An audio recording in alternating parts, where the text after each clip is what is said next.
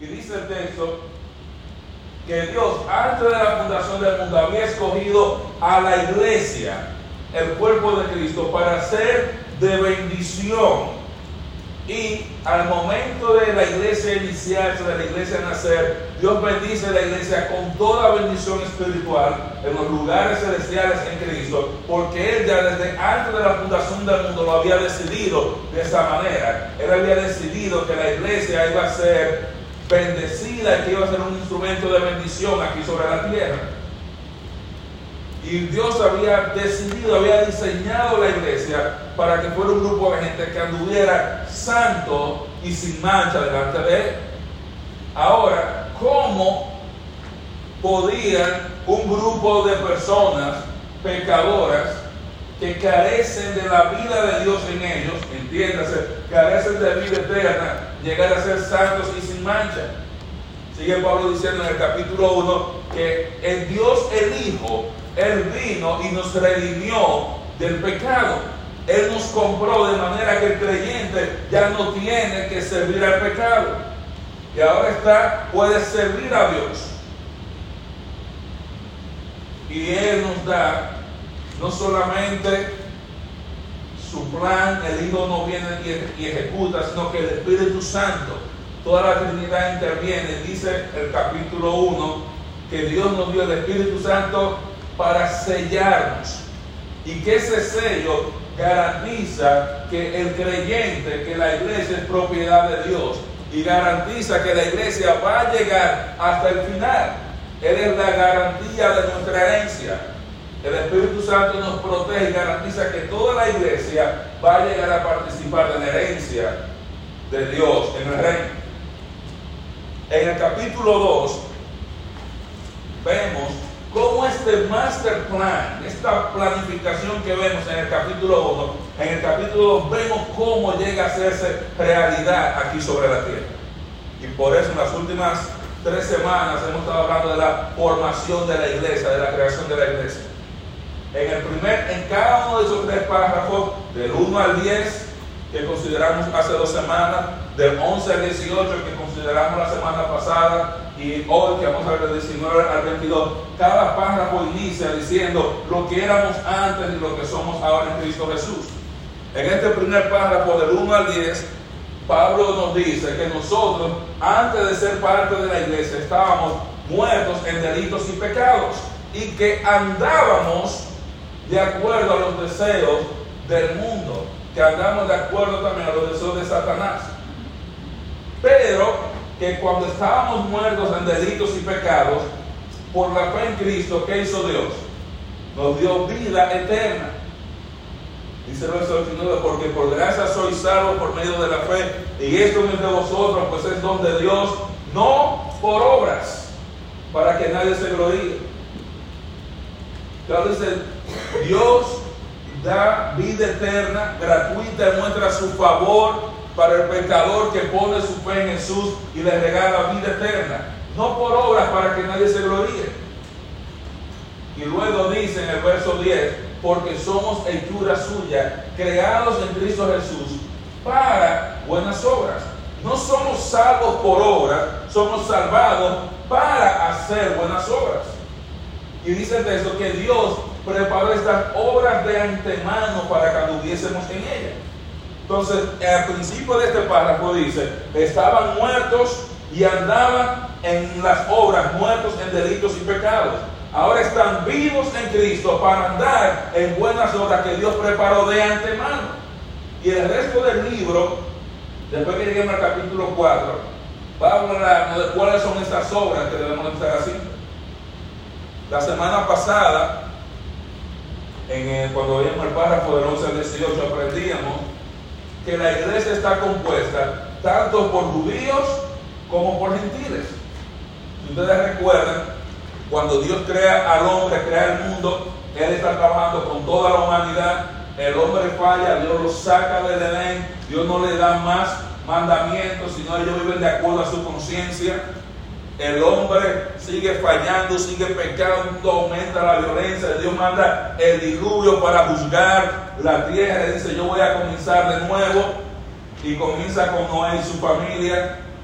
Ahora Dios le da un mandamiento nuevo a Noé a su familia y le dicen, bueno, el hombre que derrame sangre, por el hombre su sangre tiene que ser derramada. Y Dios crea esa dispensación del gobierno humano donde el hombre tiene que darle respuesta al hombre por sus hechos, ya que cuando vivieron por su conciencia, desde la caída hasta el diluvio, ¿qué pasó? Aumentó la violencia. No había nadie quien ejerciera juicio. Ahora dice, el hombre tiene que dar cuenta. Y ellos, Noé tuvo el mismo mandamiento de Adán, debían llenar la tierra que hicieron Noé, sus hijos, siguieron creciendo, multiplicándose, pero llegó un momento donde decidieron hacer una torre grande, en vez de llenar la tierra, vamos a hacer una torre grande que llegue hasta el cielo, vamos a hacernos un nombre y que todo el mundo sepa que nosotros somos gente grande, gente importante. Y Dios baja, ve la obra y hace el milagro doble, le quita el idioma original que ellos hablaban y le da a cada persona un lenguaje diferente. Como yo decía antes, Dios no los hizo bilingües. Ellos siguieron hablando solo idioma, pero ahora nadie entendía su idioma. Y de ahí se fueron agrupando las personas por idiomas, esparciéndose por el mundo, y así nacen las naciones de la tierra. Y Dios dice, ya yo no voy a lidiar con toda la tierra a nivel general, yo voy a escoger una nación de entre todas las naciones y la voy a sembrar en el medio del planeta para que esa nación muestre mi gloria, ya que el hombre falló con Adán, falló con Noé, falló en la torre de Babel. Dice, yo voy a comenzar ahora con una nación que me va a representar. Y Dios no escoge ninguna de esas naciones que se forman, sino Él va y escoge un hombre ya mayor, 75 años, y a su esposa que eran estériles y le dice, yo les voy a dar un hijo, los voy a convertir en una nación, les voy a dar una tierra y ustedes van a ser de bendición a todas las naciones de la tierra. Y Dios comienza con Abraham, la nación de Israel. Él comienza y le da esa promesa a Abraham. Y Abraham tiene su hijo Isaac y Dios le da esa promesa a Isaac y le reivindica la promesa a Jacob su hijo, le reivindica la promesa a todos a, los doce hijos de Jacob. Y en un momento determinado, este grupo de hombres, 170 hombres, entran a Egipto en medio de una hambruna y allá van creciendo por 430 años, esperando esa promesa que Dios le había dado, y de 70 se convierten en 2 millones de personas. Y Dios los saca a ellos de Egipto con poder, haciendo milagros, derrotando al faraón, destruyendo su economía, destruyendo su ejército. Y esta nación se siente muy especial, porque Dios le había dado un pacto a ellos, Dios le había dado promesas a ellos que Dios no le había dado a las demás naciones. Y como Dios le había dado ese pacto, usando la circuncisión como parte del pacto, a todos los que ellos no eran judíos, ellos le decían incircuncisos. Y cuando le decían incircunciso, le están diciendo, tú no tienes ninguna de las promesas de Dios y nosotros sí. Y los gentiles, mientras Dios se revelaba a Israel, dio profetas, le dio el Antiguo Testamento a Israel, le dio leyes, le dio promesas, los gentiles estaban ajenos a eso. Pero cuando Cristo viene en el diseño de Dios, la iglesia estaba compuesta no solamente por judíos, sino por judíos y gentiles unidos por la fe en Jesús. Todos los gentiles estábamos excluidos, no teníamos derecho a nada, éramos extranjeros, éramos advenedizos, no teníamos ninguna de estas promesas, no éramos ciudadanos, no teníamos derecho a nada en cuanto a estas promesas, porque no fueron hechas a nosotros, sino a la nación de Israel. Pero Dios había diseñado que la iglesia, como dice el capítulo 2, Dios había predestinado que la iglesia también fuera adoptada como heredera de las bendiciones y las promesas que Dios había hecho. Y cuando Cristo viene en la cruz,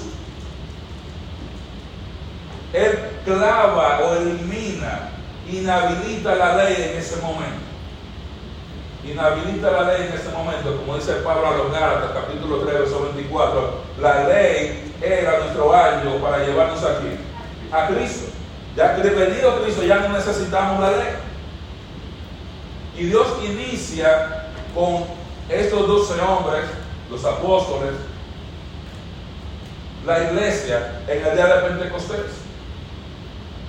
Y Dios les muestra que la iglesia está compuesta tanto de creyentes judíos como de creyentes gentiles unidos en un solo cuerpo. De manera que la iglesia no reemplaza a Israel, pero la iglesia tampoco es Israel, es una entidad separada, diferente. Y nosotros veríamos en el versículo 11 y 12, como tienen en sus notas, que en la carne los gentiles estaban separados de los judíos y fuera de las bendiciones de Dios pero que en Cristo esos creyentes judíos están unidos con los, con los demás creyentes en un solo cuerpo e incluidos en las bendiciones de Dios. Y en este contexto iniciamos el estudio del texto que nos corresponde. Efesios capítulo 2, versos 19 al 22, si son tan amables. Así que ya no sois extranjeros ni advenedizos, sino conciudadanos de los santos y miembros de la familia de Dios, edificados sobre el fundamento de los apóstoles y profetas, siendo la principal tierra del ángulo Jesucristo mismo, en quien todo el edificio, bien coordinado, va creciendo para ser un templo santo en el Señor, en quien vosotros también sois juntamente edificados para morada de Dios en el Espíritu. Amén.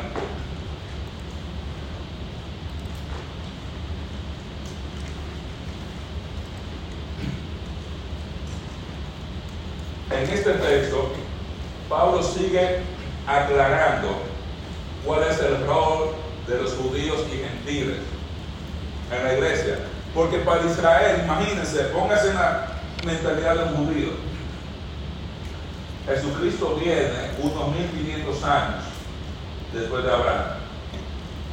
Ellos tienen ya mil y pico de años, ustedes son, ustedes son, ustedes son, ustedes son, ustedes son, ustedes son, ustedes son, y ellos no. Y un día alguien les dice, ahora tenemos que juntarnos en la iglesia. Para los creyentes judíos era difícil, porque ellos no, no comían con los gentiles, ellos no entraban en casa de gente que no eran judíos, ellos no permitían en su casa gente que no fuera judía. Los judíos no podían entrar al templo aun cuando se hubieran convertido al judaísmo.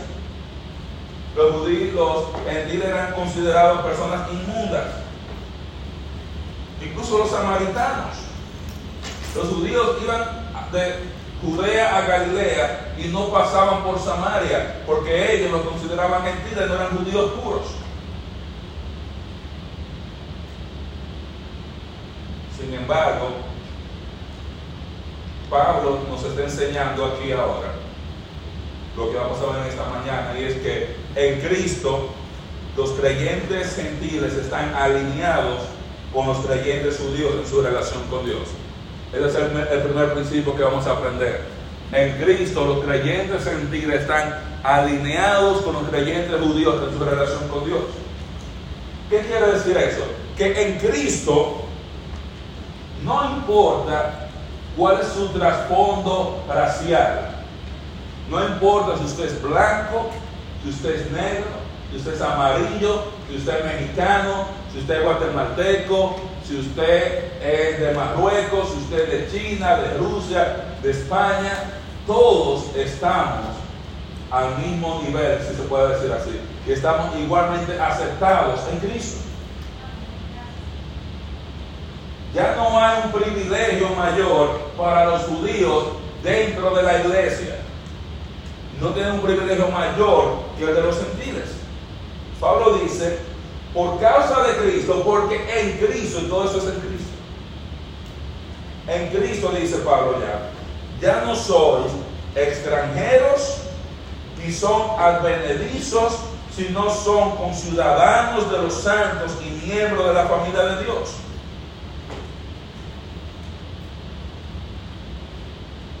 ¿Qué nos dice el texto? Primero, que los creyentes gentiles son conciudadanos de los santos en la esfera celestial. Son conciudadanos de los santos. ¿De cuáles santos está hablando ahí? De todos los santos del Antiguo Testamento, de todos los santos de la antigüedad, todos los santos que vivieron antes de la edad de la iglesia. Antes, los gentiles, antes de Cristo, ellos no compartían nada con ellos. Pero ahora en Cristo, los creyentes gentiles llegan a ser conciudadanos de ellos. Tienen la misma esperanza, la misma entrada al reino de Cristo. Y nosotros debemos sentirnos contentos porque por eso usted y yo tenemos entrada en el reino de Cristo, porque usted y yo no somos judíos. En esa esfera celestial ya estamos unidos con esos hermanos. Somos conciudadanos de los santos. ¿Qué quiere decir eso? O sea, no somos extranjeros. Los creyentes gentiles no son extranjeros. Porque el extranjero llega a un lugar no puede tener propiedad, no puede vivir ahí, puede ver, puede ir con una visa de paseo y usted ve lo que está, pero usted tiene que devolverse porque usted tiene su casa, su tierra, su solar, está en otro lugar. Pero ahora en Cristo, todos los creyentes son conciudadanos de los santos, no son extranjeros, su nacionalidad, su herencia no está fuera del reino, su parte está dentro del reino de Cristo. Dentro del reino de Cristo. Imagínense que uno viene a este país, la mayoría venimos como exiliados económicos, huyendo a la corrupción, a la pobreza, al hambre, entre muchísimas otras cosas. Y usted trabaja, trabaja y trabaja y trabaja, y muchas veces usted está anhelando su padre Ahora está pensando, voy para allá. Y a veces está pensando, hay beneficios, cosas que yo no tengo aquí.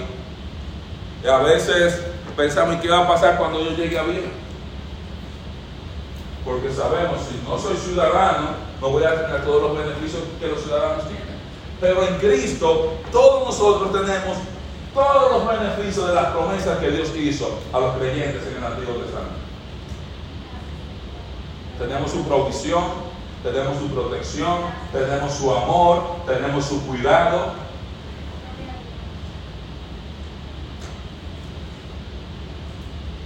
No somos extranjeros. Cuando participamos del reino de Cristo, no tenemos que bueno, yo estoy participando por unos meses, pero yo luego me voy. No, yo soy ciudadano y esa ciudadanía de los cielos no se la quita nadie. Gloria a Dios. Nadie se la puede quitar. Pablo dice en Filipenses que estamos aguardando ese momento donde nosotros podemos utilizar, se puede decir así, nuestra ciudadanía celestial. Dice, nuestra ciudadanía está en los cielos, de donde esperamos a nuestro Salvador Jesucristo. Cuando usted viene a Cristo, cuando una persona pone su fe en Jesús, usted ya no es solamente ciudadano de México, de Estados Unidos, de República Dominicana, de Nicaragua, usted es un ciudadano de los cielos. Su ciudadanía está en los cielos. Su casa está en los cielos. Porque Él va preparar lugar para nosotros, dice Juan 14, para que donde Él esté, nosotros podamos estar con Él. Y Él está preparando lugar en el cielo para ti y para mí. Y ya por eso tú y yo no tenemos que preocuparnos qué va a pasar aquí en nuestra vida, porque nuestra ciudadanía y nuestra morada celestial está asegurada en Cristo y nadie se la puede quitar, porque estamos seguros en Cristo. Nuestra ciudadanía está allá. El reino que buscamos está allá. Por eso, mientras estamos en la tierra, muchas veces la Biblia nos llama peregrinos y extranjeros. Pero ¿cómo yo soy peregrino si yo estoy aquí en mi país? Eres peregrino porque este no es tu país, nuestra ciudadanía está en los cielos. Y mientras estemos aquí en la tierra, fuera del reino de Cristo, estamos de paso, no importa en qué país usted se encuentre. Usted está en México, está en Dominicana, está en Puerto Rico, todos los creyentes estamos de paso aquí porque estamos esperando esa ciudad celestial, esa nueva Jerusalén, ese reino donde mora la justicia, donde usted y yo vamos a participar. Ese reino del cual usted y yo estábamos ajenos porque no fue ofrecido a los gentiles.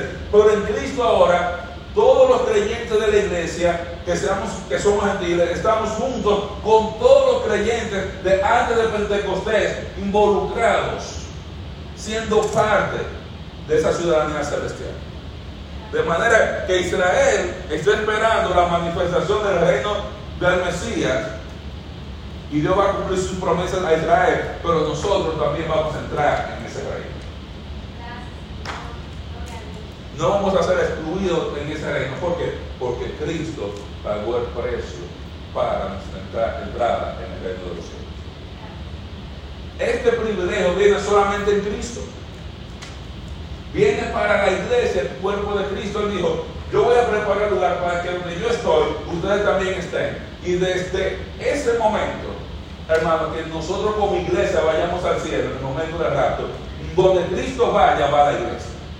Mientras Él esté en el cielo esperando que pasen los eventos de la tribulación, estamos con Él. Cuando Él baje aquí a establecer su reino, vamos a estar con Él. Cuando llegue el cielo nuevo y la tierra nueva, vamos a estar con Él. Donde quiera. Y por eso vamos a participar del reino, porque donde Él está, nosotros como iglesia vamos a estar con Él, porque somos la esposa de Cristo. Y qué bendición. Que no estamos excluidos. Y no solamente nos llama conciudadanos de los santos. Dice que también los creyentes gentiles son miembros de la familia de Dios. Los creyentes gentiles son miembros de la familia de Dios. El texto dice, ya no soy extranjero ni aprendizo, sino conciudadano de los santos y miembros de la familia de Dios.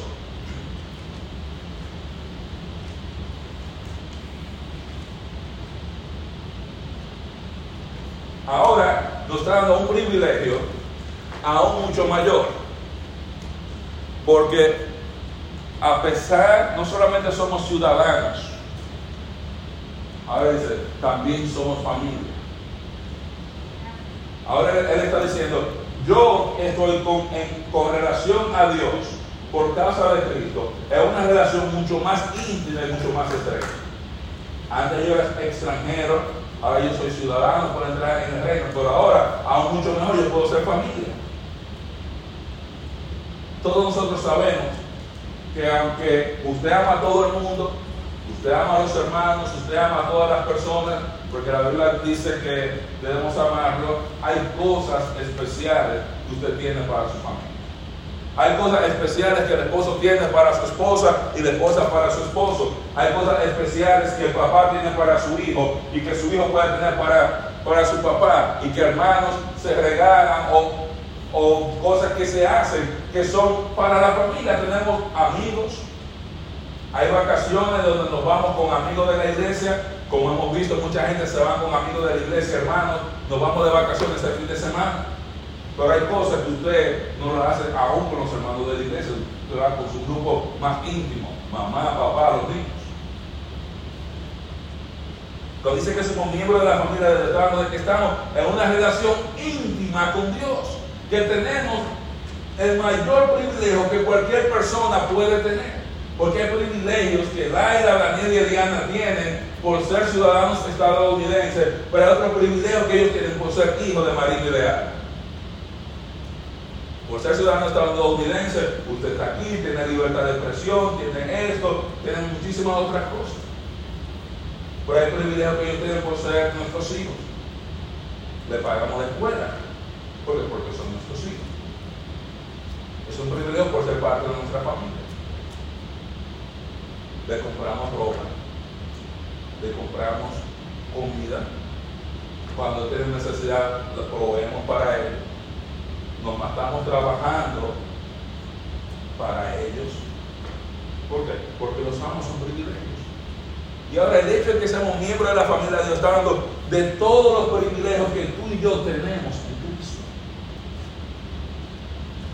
Llamamos a nuestros hermanos en Cristo, le llamamos hermanos porque somos familia en Cristo.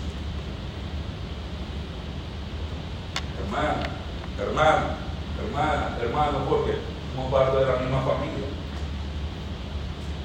Ya no somos extranjeros, no somos extraños. No somos extraños a la familia. Usted se da cuenta cuando usted introduce los niños a, otras personas que van con timidez como, sí, pero mira que es tu tío, porque son extraños para ellos, no le tienen confianza. Pero ahora nosotros con confianza podemos entrar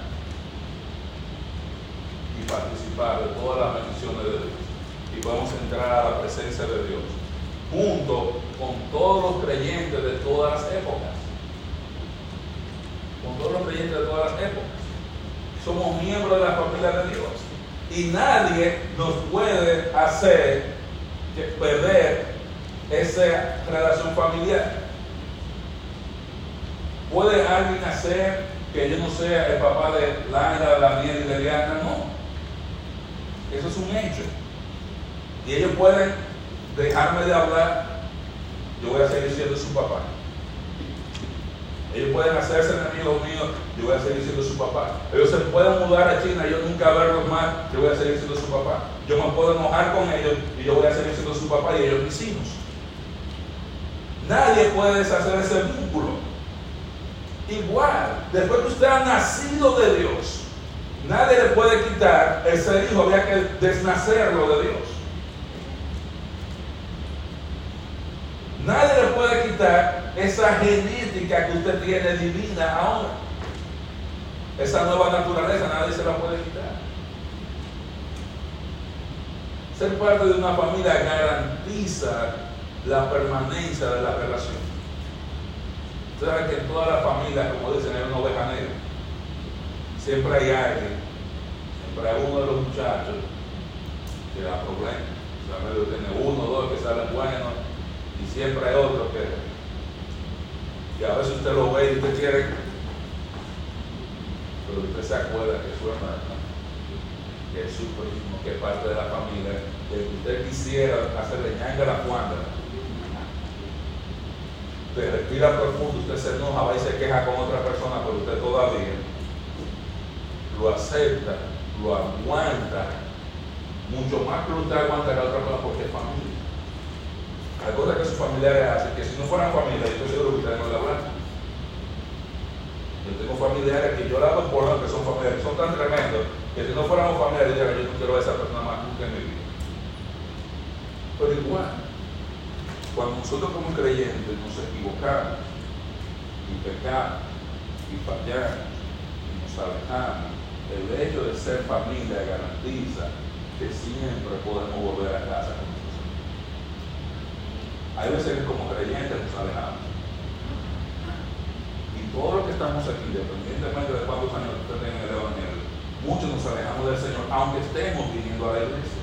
Usted puede estar dentro de la iglesia y lejos del Señor. Yo lo he estado. Donde estamos aquí, nos congregamos, cantamos, hasta estamos haciendo el ministerio, pero nuestra relación con el Señor está aquí por el Cristo. Andamos en pecado. No hemos descuidado el hablar con Él, estamos en el culto y estamos tan distraídos que no ponemos atención para que nos hable. Hay veces que algunos van más allá y no vuelvo a la iglesia y no vuelvo a, y vamos lejos, estamos como el hijo pródigo. Pero todavía somos hijos. El hijo pródigo, aunque se fue lejos, aunque malgastó las bendiciones que su padre le había dado y la herencia de su padre, aun cuando estaba comiendo lodo por los cuerpos, seguía siendo hijo. Por eso cuando él estaba allá alejado y alzó sus ojos decía, ¿cuántos cielos en la casa de papá están mejor que yo? Yo voy a ir, le voy a pedir perdón. ¿Y qué fue la actitud del papá? Lo vio de lejos y corrió y lo abrazó y le besó. ¿Por qué? Porque era su hijo. Si hubiera sido un ladrón que le roba esa herencia de papá y se va a la margasta, no crea que papá iba a salir a abrazar. Hubiera esperado a la policía, le mandan los guardias, le mandan a hacer otra cosa. Pero como era un hijo, lo, yo lo recibo. Y por eso, siendo parte de la familia de Dios, ahora es una gran cosa. Es un gran privilegio. Es un gran privilegio porque aunque nos equivocamos, seguimos siendo hijos de nuestro Padre Celestial. todos los creyentes en Cristo, ciudadanos de los santos, y ahora somos miembros de la familia. ¿Quiénes son los que Los familiares, los hijos. Si usted no es familia y alguien se muere, no sé hombre, usted no va. Yo conozco un señor, él tenía una banda de música y tenía una orquesta y yo conocía a él, conocía a su familia. No éramos familia, pero él era, estaba relacionado con otro familiar que yo tenía y ese señor llegó el tiempo de partir de este mundo y yo en mi mente luego, wow, mira, me gusta el piano. Y yo estaba esperando, vamos a ver qué va a pasar. Marco, ¿usted cree que me toca un piano? No, primero yo tenía como 14 años. Pero hermano, yo no entendía que una familia no hereda si usted no se une. Pero pues mira, se murió el vecino, déjame ir allá a ver si me regalan un televisor, si me regalan la casa o el carro. Hermano, no sé dónde eso ya tiene dueño. Ya tienen hijos y hermanos, tus familiares se reparten herencia. Por eso nosotros cuando somos parte de la familia de Dios, quiere decir que nuestra herencia está garantizada.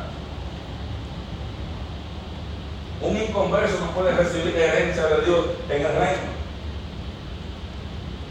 ¿Por qué? Porque eso solamente es reino para la familia de Dios, para hay que ser ciudadano y eso se obtiene a través de Cristo. Entonces ahora todos los creyentes estamos alineados en toda esta bendición.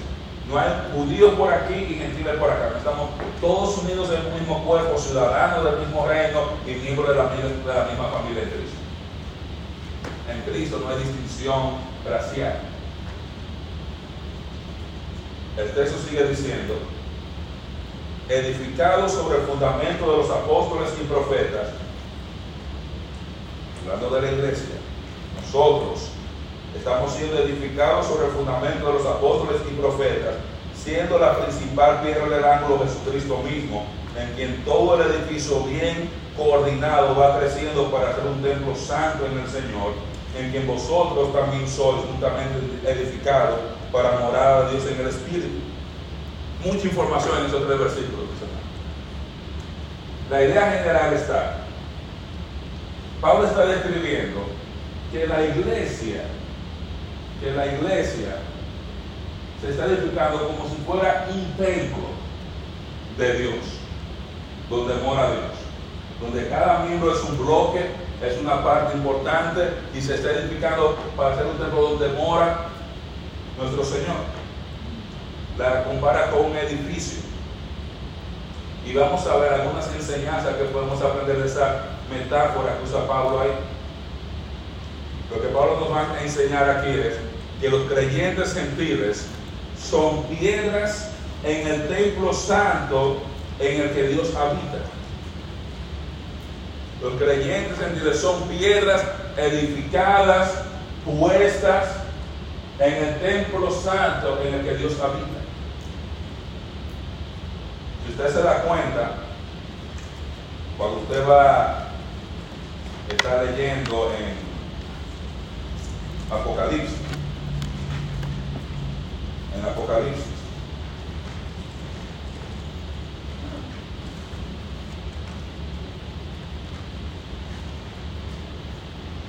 cuando está describiendo la nueva Jerusalén.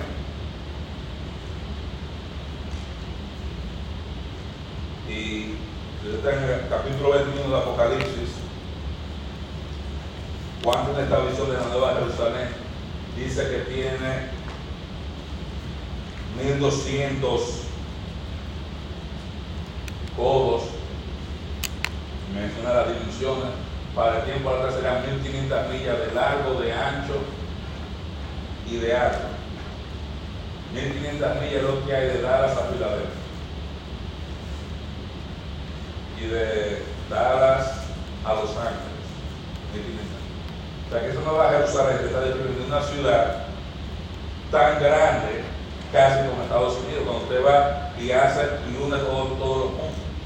Y dice también de altura, o sea, la describe como si fuera un cubo, no sé cómo serán los pisos, los niveles, la manera en que está diseñada, o si los edificios van a ser tan altos que van a tener millas de altura, porque hay que poner mucha gente ahí, pero mucho terreno.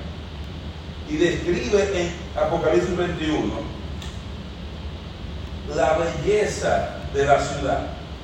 En el verso 11 dice, había una piedra preciosísima con piedra de jaspe, diáfana como el cristal, y sigue hablando de las otras puertas y habla de que aquí hay oro, en otro lugar dice hay jaspe, zafiro, ágata, esmeralda, ónice, cornalina, crisólito, beril, todas tantas piedras preciosas. Pero miren lo que dice el verso 22, hay algo que no hay en la Nueva Jerusalén. ¿Tú sabes lo que ¿Qué es lo que no hay en la Nueva Jerusalén? No hay templo, dice. Y no vi en ella templo, porque el Señor, Dios Todopoderoso, es el templo de ella y el Cordero. No hay templo. No hay templo. La iglesia es el templo de Dios. La iglesia es el templo de Dios. Y la iglesia no es extra cuatro paredes. La iglesia es la gente. Nosotros somos el templo de Dios. Y cuando la iglesia esté allá, nosotros somos el templo en el cual Cristo está morando. Él es la cabeza, nosotros el cuerpo. Nosotros somos piedras en ese templo santo en el que Dios habita. Ahora usted se da cuenta acerca de este edificio, número uno en el verso 20 acerca, hablando de la fundación del edificio. Vamos a ver las tres F del edificio, su fundación, su formación y su función. La fundación del edificio, vamos a ver que la iglesia está construida sobre una base sólida. Dios está edificando la iglesia sobre una base sólida. ¿Cuál es esa base? El texto dice, edificado sobre el fundamento de quién? De los apóstoles y profetas, siendo la principal piedra del ángulo Jesucristo mismo. ¿Qué está diciendo? Que la base sólida de la iglesia es la enseñanza de los apóstoles y profetas. La base de la iglesia es la enseñanza, de los apóstoles y profetas. ¿Qué quiere decir? Cuando Jesús habla con Pedro, y Pedro le dice, tú eres el Cristo, el Hijo de Dios viviente. ¿Cuál fue la, respuesta de Jesús? Tú eres Pedro, y sobre esta roca, hablando a los doce, tú eres Pedro, y sobre esta pedra yo voy a edificar mi iglesia. No tiene que edificar iglesia sobre Pedro, porque era Pedro, sino sobre Pedra, que es plural de piedras. para suya? Pero Dios está haciendo, Él iba a edificar y predice a Jesús antes de su muerte, la, edificar la iglesia sobre la enseñanza de los apóstoles. O sea, los apóstoles tenían la función de poner el, que, el fundamento de la iglesia siendo edificada sobre ese fundamento. Como dice Pablo en el capítulo 3 de Primera de Corintios, yo como perito arquitecto puse qué? El fundamento. Y los otros tienen que mirar cómo edifican encima. Dice, nadie puede cambiar el fundamento. Entonces la iglesia está basada, está fundada en la enseñanza de los apóstoles. ¿Cuántas veces se echa el fundamento de un edificio? Una vez. ¿Cuántas veces en la historia de la iglesia se han necesitado apóstoles? Una sola vez para poner el fundamento de la iglesia. ¿Hay apóstoles hoy? Sí. Falsos. La función de los apóstoles fue poner el fundamento de la iglesia. Dice edificado sobre el fundamento de los apóstoles y profetas. ¿Y dónde está ese fundamento? ¿Dónde está esa enseñanza? Aquí en el Nuevo Testamento, que ¿quién escribió el Nuevo Testamento? Los apóstoles. Escribieron el Nuevo Testamento. Y Lucas y Marcos, que no fueron apóstoles, escribieron bajo la supervisión directa. De Pablo, que fue un apóstol. De Pedro, que fue un apóstol. Y ese fundamento ya está puesto. Pero si usted dice que hay apóstoles hoy, entonces lo que ellos digan tiene el mismo valor que la palabra de Dios. Y no la tiene. ¿Y por qué dice apóstoles y profetas? ¿Cuáles eran esos profetas? Eran personas a las cuales Dios le dio revelaciones especiales durante el tiempo de fundación de la iglesia. ¿Por qué? Porque el Nuevo Testamento no estaba completo. Y muchas veces había situaciones en la iglesia. ¿Y cómo vamos a resolver esa situación? Y Dios tenía profetas en la iglesia donde Dios mandaba y daba dirección a la iglesia en los asuntos que tenían que ver con la vida de la iglesia. Y esto cesa cuando, cuando el Nuevo Testamento está completo, porque la base para decidir los asuntos en cuanto a la vida de la iglesia es la Biblia, el Nuevo Testamento. Por eso no necesitamos más profecía, ni más apóstoles. Tenemos que aprender a manejar los escritos de los apóstoles, la profecía que está escrita. Pero si usted no puede manejar esto, Usted está pensando muy alto de sí mismo si usted cree que le van a llegar algo aparte. Una de mis frustraciones o lamentos que me doy que me voy poniendo más viejo es que no me va a dar el tiempo de poder estudiar toda la Biblia completa, verso por verso, como yo quisiera. ¿Por qué? Porque hermano, hay tanta riqueza, hay tanta riqueza y me pongo, ¿para qué tanto yo puedo avanzar en 30 años si yo vivo hasta que tenga 72 años? Algo, pero no todo. Algo, pero no todo. Y esa es la base de la iglesia, la Biblia. Usted puede identificar una secta fácilmente. ¿Cómo? Tienen otro libro aparte de la Biblia. Te va los mamones, tienen doctrinas y convenios, tienen la perla de gran precio, te va a los testigos de Jehová, tienen su atalaya, su revista despertar, que tiene el mismo valor lo que usted ve ahí, pero que tiene la vida, usted puede ver los escritos de Elena igual con los adventistas, pero nosotros aquí nos limitamos a qué? A la palabra de Dios. A la palabra de Dios. La iglesia está edificada sobre la enseñanza que los apóstoles recibieron de Cristo mismo. Por eso nadie que no estuviera con Cristo podía ser apóstol. Por eso cuando dijeron al sucesor de Judas, ellos dijeron, tenía que ser alguien que hubiera estado con Cristo en el bautismo de Juan hasta su resurrección. Y si esa palabra no estuvo con ellos en ese tiempo, punto, no calificaba para ser apóstol. La única excepción fue Pablo. Y por eso Pablo fue el único de los apóstoles al cual se le cuestionó su apostolado. Usted no ve ninguno de los demás apóstoles defendiendo su apostolado en sus cartas como Pablo. Porque a Pablo la gente lo menospreciaba. La gente se enojaba con Pablo y decía, tú eres un apóstol de verdad. El Pablo dice, no, yo sí soy. Yo sí soy. Ahora la piedra angular de ese edificio es Cristo mismo. Y no sé si usted sabe cuál es la piedra angular. La piedra angular es la piedra más importante del edificio. Es la primera piedra que se pone del edificio. Y todo va conectado a esa piedra. Si esa piedra es floja, no es fuerte, no es resistente, todo lo demás se cae. Dice Jesucristo mismo es la piedra angular, la piedra más importante de ese edificio, que está siendo edificado sobre la enseñanza de los apóstoles.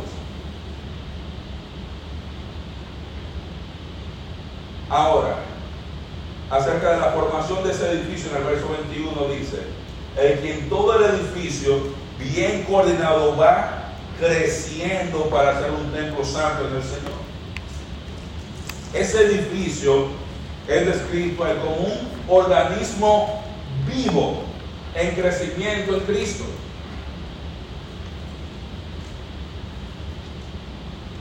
La iglesia es un organismo vivo en crecimiento en Cristo. ¿Qué quiere decir? Que la iglesia está constantemente creciendo en ese fundamento. Es un organismo vivo. Ahora ese crecimiento no está hablando ahí solamente del crecimiento individual, está hablando del crecimiento de la iglesia corporativo. No solamente en cantidad, pero en calidad. Este crecimiento corporativo depende de la unidad de los creyentes y su armonía con el fundamento y la piedra angular. ese crecimiento depende de la unidad de los creyentes y su armonía con el fundamento y la piedra angular. Dice, en quien todo el edificio bien coordinado va creciendo para ser un templo santo en el Señor. O sea, dice bien coordinado, puestos de acuerdo, en unidad van creciendo. O sea, cada parte individual, cada creyente debe estar conectado con otro creyente construyendo ese edificio. Y yo soy un blog, y ahora es un blog, y José es un blog, Emma es un blog, Alex es un blog, y nos vamos todos poniendo como bloques, edificando ese templo donde Dios habita. Pero esa nutrición va pasando a través, a través de todas las células. Dice, en toda, en todo el edificio bien coordinado va creciendo para ser un templo santo en el Señor. Entonces, su, esa unidad de los creyentes y su armonía con qué? Con el, con el fundamento y la piedra angular. En la misma oración.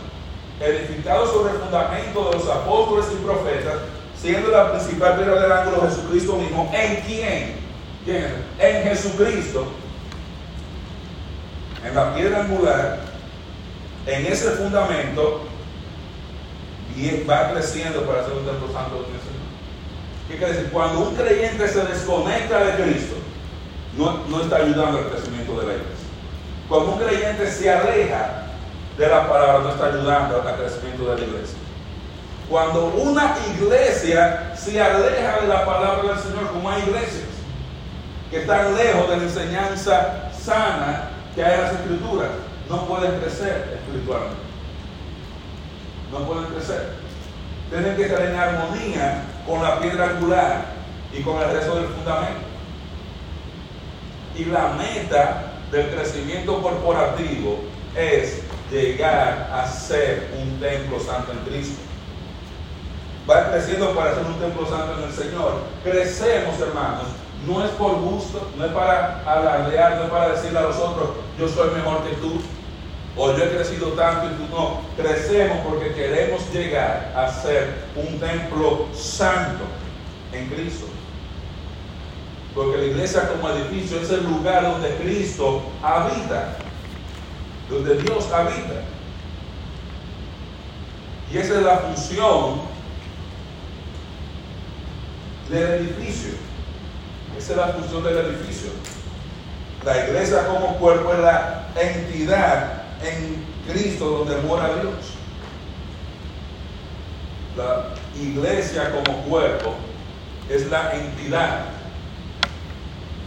en Cristo donde mora Dios. Cristo no mora en el templo. Ustedes recuerdan el tabernáculo donde la gloria de Dios moraba en el lugar santísimo. Y luego en el templo la gloria de Dios moraba en el lugar santísimo. Y por causa del pecado, usted ve en el libro de Ezequiel cómo la gloria de Dios se va alejando, se va alejando y se va de la nación de Israel. Y esa gloria de Dios no va a volver y no va a estar allá hasta el reino milenial, cuando Cristo esté una vez más reinando desde Jerusalén, donde su gloria va a estar ahí. Entonces la iglesia Cristo no está morando ahora en un cuarto llamado lugar santísimo. Él no está morando en una capilla. Él no está morando en una basílica. Él está morando en la iglesia.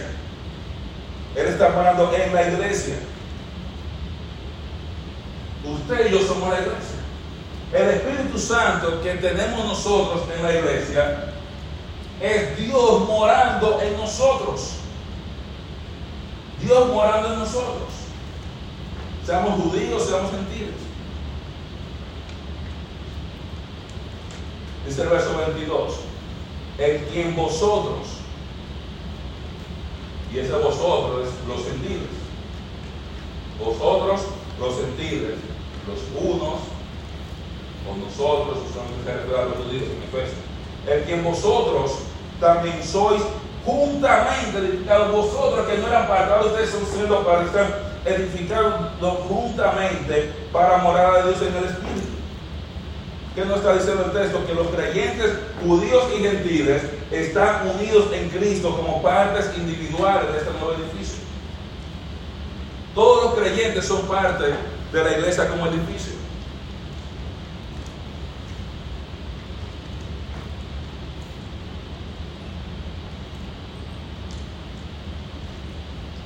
Usted es parte de ese edificio. Yo soy parte de ese edificio.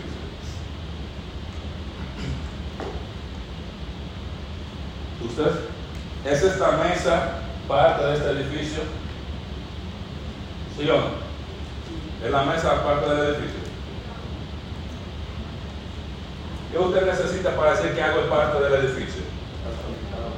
Tiene que estar pegado al edificio. Esa ventana es parte del edificio. Esa bocina es parte del edificio. Y este púlpito es parte del edificio. Y esa puerta. Sí. ¿Por qué les digo esto? Porque hay muchas personas que van a la iglesia se congregan porque no son parte del edificio. Están dentro del edificio porque no son parte del edificio. Cuando te diga ser parte del edificio, tú necesitas poner tu fe en Jesús para vivir. Necesitas aceptar a Cristo como tu Salvador. Eso es lo que te conecta, porque Cristo es el fundamento de la piedra angular. Y si no estás conectado con Cristo, nunca vas a poder ser parte del edificio. Hay que poner su fe en Jesús. Hay muchas personas que tienen, que van a la iglesia se congregan, no quiere decir que han aceptado a Cristo. Para ser parte del edificio hay que poner su fe en Jesús para vivir eterna como dicen en la cultura popular, aceptar a Cristo como su Salvador.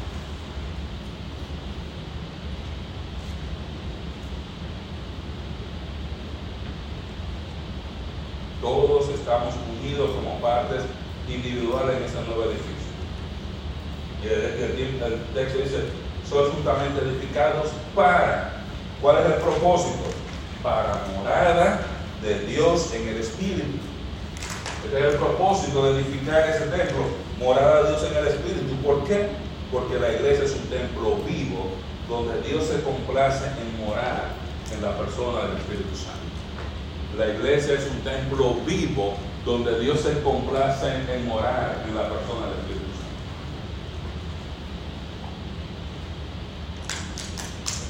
Nosotros debemos entender, mis hermanos. La iglesia no es el edificio. La iglesia es que las personas que creen en Jesús. El templo que queremos construir y que queremos dedicar no es solamente un templo físico aquí para habitar, es el templo espiritual que nosotros somos para que el Espíritu Santo more en nosotros para que la gloria de Dios a través del Espíritu Santo more en medio de la iglesia. Cuando estamos adorando, como, estábamos esta mañana, estamos llevando la gloria de Dios. Cuando los inconversos ven tu vida, ven mi vida en el trabajo, en la calle, ellos deben ver la gloria de Dios a través de nuestra manera de vivir. Ellos deben ver que Dios está morando en nosotros. Cuando una gente viene a la iglesia o visita, puede darse cuenta, aquí la gente estaba adorando, aquí yo podía participar de la palabra. La iglesia es el templo. La iglesia es la gente.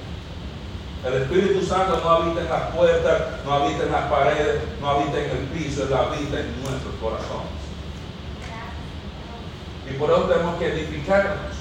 Por eso tenemos que crecer espiritualmente para cada día ser un templo más bello y hermoso para el Señor que se está glorificando y se complace en morar en medio de nosotros. Estamos, debemos estar ya haciendo ese preview de lo que va a pasar en esa nueva Jerusalén, donde no va a haber templo, porque Dios está en nosotros y nosotros en Él vamos a estar todos unidos mostrando la gloria de Él. De manera, mis hermanos, cuando usted se pone, pone todo, se pone a pensar en los detalles del plan en cuanto a la fundación de la iglesia en el capítulo 1 y cómo Dios forma la iglesia desde salvarnos hasta poner ese fundamento con Cristo y los apóstoles. cuando usted ve esa usted se da cuenta por qué nosotros debemos andar de una manera diferente de lo que nos hacen a Jesús. Todo lo que usted ahorita quiere es algo sobrenatural, hecho de manera sobrenatural por Dios de principio a fin. Y cómo no hemos de servir y entregarnos a nuestro Señor y humillarnos delante de Él, darle toda nuestra vida. Él nos hizo parte de Él. Nosotros no éramos parte, éramos extranjeros, éramos advenedizos, estábamos lejos de las promesas, lejos de todo, y ahora en Cristo estamos cerca. Tenemos las promesas, tenemos los privilegios, tenemos la familia, tenemos la ciudadanía. Y eso me va a llevar a darle gloria a Dios. Amén. Vamos a tomar un momento para orar antes de terminar el servicio.